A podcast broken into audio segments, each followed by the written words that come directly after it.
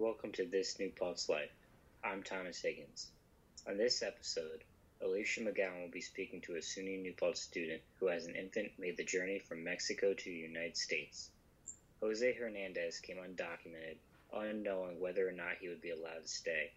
Now a green card holder, he strives to find the thing people are always searching for the American dream. There's a cut I have on my body um, from a fence, and like I didn't know how it got there till like I started like putting two and two together. So it's like certain things like I'll have flashbacks or dreams about and not necessarily understand. Then when I talk to my mom about it, she'll tell me like certain stuff that like happens when you cross the border and um like certain smells you pick up on, um certain like noises you pick on, you know, like just flashbacks. My name's Jose Hernandez. Um, I'm orig- originally from Mexico. My mom and dad had moved to the United States before me. Um, but my dad came back to Mexico to get me from my grandparents, and then it was just like a normal day. Um, from what I was told, he just came, picked me up, we said our goodbyes, and then we made our trip here to the United States. Yeah, in 2000, I believe. Yeah. So, can you tell me a little bit about like your journey here? I've been told like we did cross like a desert. Um, a lot of times there was a lot of bus travel. Sometimes we take like a taxi. Um, I do remember staying at like a motel when I um, was in Texas, I believe. Um, had my first McDonald's meal actually there. That's why I really like the quarter pounder. But um, what was it? I do remember my favorite part was when the taxi, those black Lincolns you see in the city, pulled up to like the entrance of where I used to live before. Um, and all I could remember was like it was at nighttime. Um, and we pulled up and I can see my mom in the window and like I still recognized her, which was weird. And then we ran up and like she was there. So like I think it took a week for everything to go through. Um, the journey took a week, but it was a lot of fun seeing my mom after so long because I think it was like two to three years.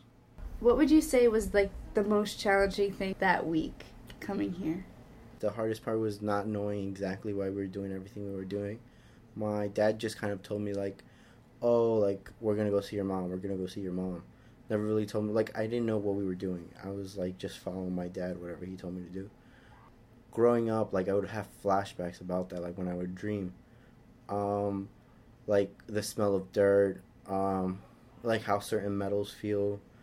What age did she tell you that you like crossed it with like your dad? Um, Or like what was like your reaction to that? my reaction. So summer of eighth grade, um, I was trying to get a job, and and had asked for my social security number, and at the time, like, I guess it never came up in conversation because like she would always work, um, and I was always in school or like taking care of my brother, so it was like um, when I actually tried to apply for a job to like help my mom out with like, you know, I was like fourteen. I was like, oh, like I see she has to pay the phone bill, like I'll help her with the phone bill and get a job, and like during like eighth grade, like I heard like you can like work legally and stuff, so um. I tried applying for jobs in my school. I tried applying, like going through the whole process that everybody goes through, and it was like they were like, "Oh, you just need your social security number." So I went to my mom and I was like expecting her to have the information. She always has paperwork, and um, when we did it, um, she was just like, "You don't have one," and I was like, "Well, why don't I have one?" And then she explained to me the whole story, like, "Oh, like you weren't born here. You're not like most of your like friends because you crossed the border. You came over." Um, illegally and like you don't have that documentation like your brother does because he was born here. It was kind of confusing at first because I really didn't know the importance of it. But the more I grew and the more research I did, I noticed like it was more of a serious problem because like not only was there a fear of I'm never gonna find a job, there was also fear of like what's gonna happen once I stop being a child. You know, because I have the privileges of a child of going to school, like at least being able to go see a doctor for free. And it was always like, what happens when I become an adult? Like, is college still even an option? The dream became more and more of a dream than something I could possibly make a reality. What was your role in your house growing up? My father, um, um, I don't want to say abandoned the family, but it felt like that. Like he just disappeared. my because of that, my mom had to pick up more jobs so that she could pay for rent and all like the necessities we needed. She would always work like before I woke up, like she was already gone, and before I went to bed, she wouldn't have come back from work yet. So it was like my role shifted from being a kid and just being my brother's brother to kind of being like my brother's caretaker. Even then, I was always like making sure my brother was okay, um, making sure he ate something, making sure like um, he was doing okay in classes, helping him with homework. And then when I became like 13, 14, it was like I can pick him up from school. Um, no, even in fifth grade we started like I could just go and tell the teacher like yeah yeah yeah my mom's over here. I'm just taking him to her. Like they'd be okay with it. But yeah, once I started growing older, it was more about um, like being the parent at home. I was able to find a job just like cleaning a store. So like that brought in a little bit more money. And so then it was like whenever my paycheck came, like whenever they paid me in cash, it was just giving that money to my mom. Um she doesn't I'm not an expense to her anymore. She doesn't have to worry about like paying my bills or paying anything for me. And like I still help her with whatever money I make here. I help her with back home. Jose asked one of his neighbors on how to obtain a green card. She told him about an after school program with a legal firm attached to it. Jose and a lawyer talked for four to six months. Like my case was my dad's not around. I don't have any family members in Mexico who even know I exist because my parents were very secluded from the family that they had back in Mexico. Um, so it was like kind of like saying like what if I do get deported? where am I gonna go? This country's gonna be sending me somewhere where like I don't know anyone, with nothing on me, you know, like just throwing me kind of like to the curb. And with my dad not being around, it was kind of like, oh, there's so much stress on the mother who also has a documented child. How are we gonna separate that family? She was just like, make sure you don't get in trouble. Make sure you stay on top of like your grades. Make sure you go to college if you end up do going, or at least serving this country in a way that is productive for it.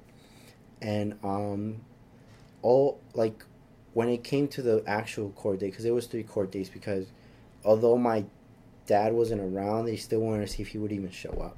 He didn't show up to the first court case. Then he so happened to find out. I don't even know how. He happened to show up on the second court case, which kind of like ruined my chances of getting it because they were like, wait a minute, so he is around. And so then they kind of like stopped it for the third court case, and they were like, okay, like we need to come up with a different story. When they did, it was um, if your dad show up, he's gonna make his case on the third court case. He ended up not showing up. The lawyer was like, okay, I see how your scenario is more now that this happened. So I got my green card. Um, ended up getting my social security number as well. And all I have to do now is wait five years from now. So I got it at 2014. So I have to do a five year period with my green card, and then after five years, I can apply for citizenship, which is 2019. So soon. But um, yeah, that was the process I went. It was very unique because at the time they were doing the whole DACA thing, um, and a lot of people told me to do that. But I wanted to stick with this because this was something more permanent, you know. And I think if anyone wants to like go through this, it's more about like finding community resources that can assist you with this because there's so many ways to plead for you to stay here. You just have to, sh- I guess, like show the court and show America like you have potential to be here. You know, you're gonna be a positive impact. Mm-hmm. You know, because you never know. I never even th- thought I was gonna be here, but luckily things worked out. Again, I I guess like my whole story has always been like. Stuff always happens for a reason. I've always been the first in my family to do something. So it's like first to go to an English speaking school, first to like take classes and this kind of like stuff. Because in Mexico, my parents never did anything. First to go to college, first to get like a legit American job where like you get taxed and everything. I've never known where to go for help, like someone directly in my family, because like it's all new to all of us what I'm going through. Before I even like got my green card, but I was still in the process. I was like, I don't care what I have to do. I'm gonna make sure I go to college, at least somewhere, you know. So then when I was applying, um, my professor was like, you know what, like just put New Paltz. You never know. Like put safety schools. I ended up putting New Paltz as a safety school because they did offer mechanical engineering. And then when the acceptance letters came in, it also came with the cost of attendance. Unfortunately, when it came down to it, it was all about money.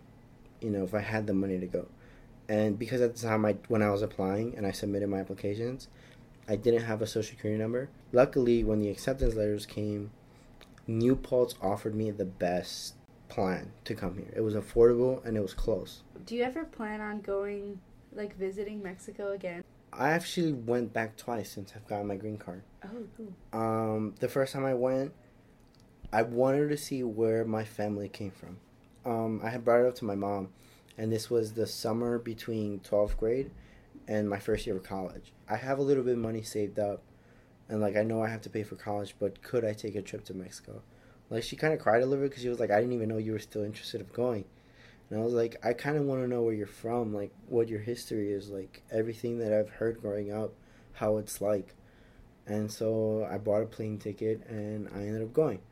I went for 21 days, um, just like like seeing where my family came from, um, seeing the towns I grew up in, visiting where I was born was kind of crazy because like I don't remember anything about that, um, and just hearing stories about like the neighborhood and stuff, which was really cool. And then the second time I went was during one of my spring breaks, um, and it was to visit my mom's grandma. Um, she was feeling ill, and like this was my mom's favorite grandmother. Like out of everyone she remembers in Mexico, that was her. The grandma had like dem- dementia, so she didn't remember much. Um, so like my mom wanted to pay tribute to that, so she was like, "I know this is a lot to ask, but like, would you consider going to Mexico just to say goodbye to my grandma for me?" And I was like, "Yeah, for sure, I'll go. I mean, it's another trip to Mexico, which isn't really that bad." Um, so I went, and when I got there, it was like really weird because I felt like I had known this person for so long. Because for some reason, I don't know, when I walked in the room, she resembled my mother a lot. Um, she was like already like tired, like she was like looking like she was like already gonna go. But uh, when I walked in, it was kind of like magical. Like her eyes open, and like she recognized me, like not recognize me, me, but like she was like, "Oh, you're you're Maria's son, right?" And I was like, "Yeah." she was like, I've heard so much about you, and like, I hope my granddaughter's doing well wherever she is. I'm just glad to know like she was able to come back in spirit. I know a lot of people, um, in my situation, well, like the situation I was before, kind of like are scared to like do anything because they don't know how it's gonna affect their lives. But um, if this could be any inspiration to anyone to just like share their story with anyone, you know, it doesn't hurt.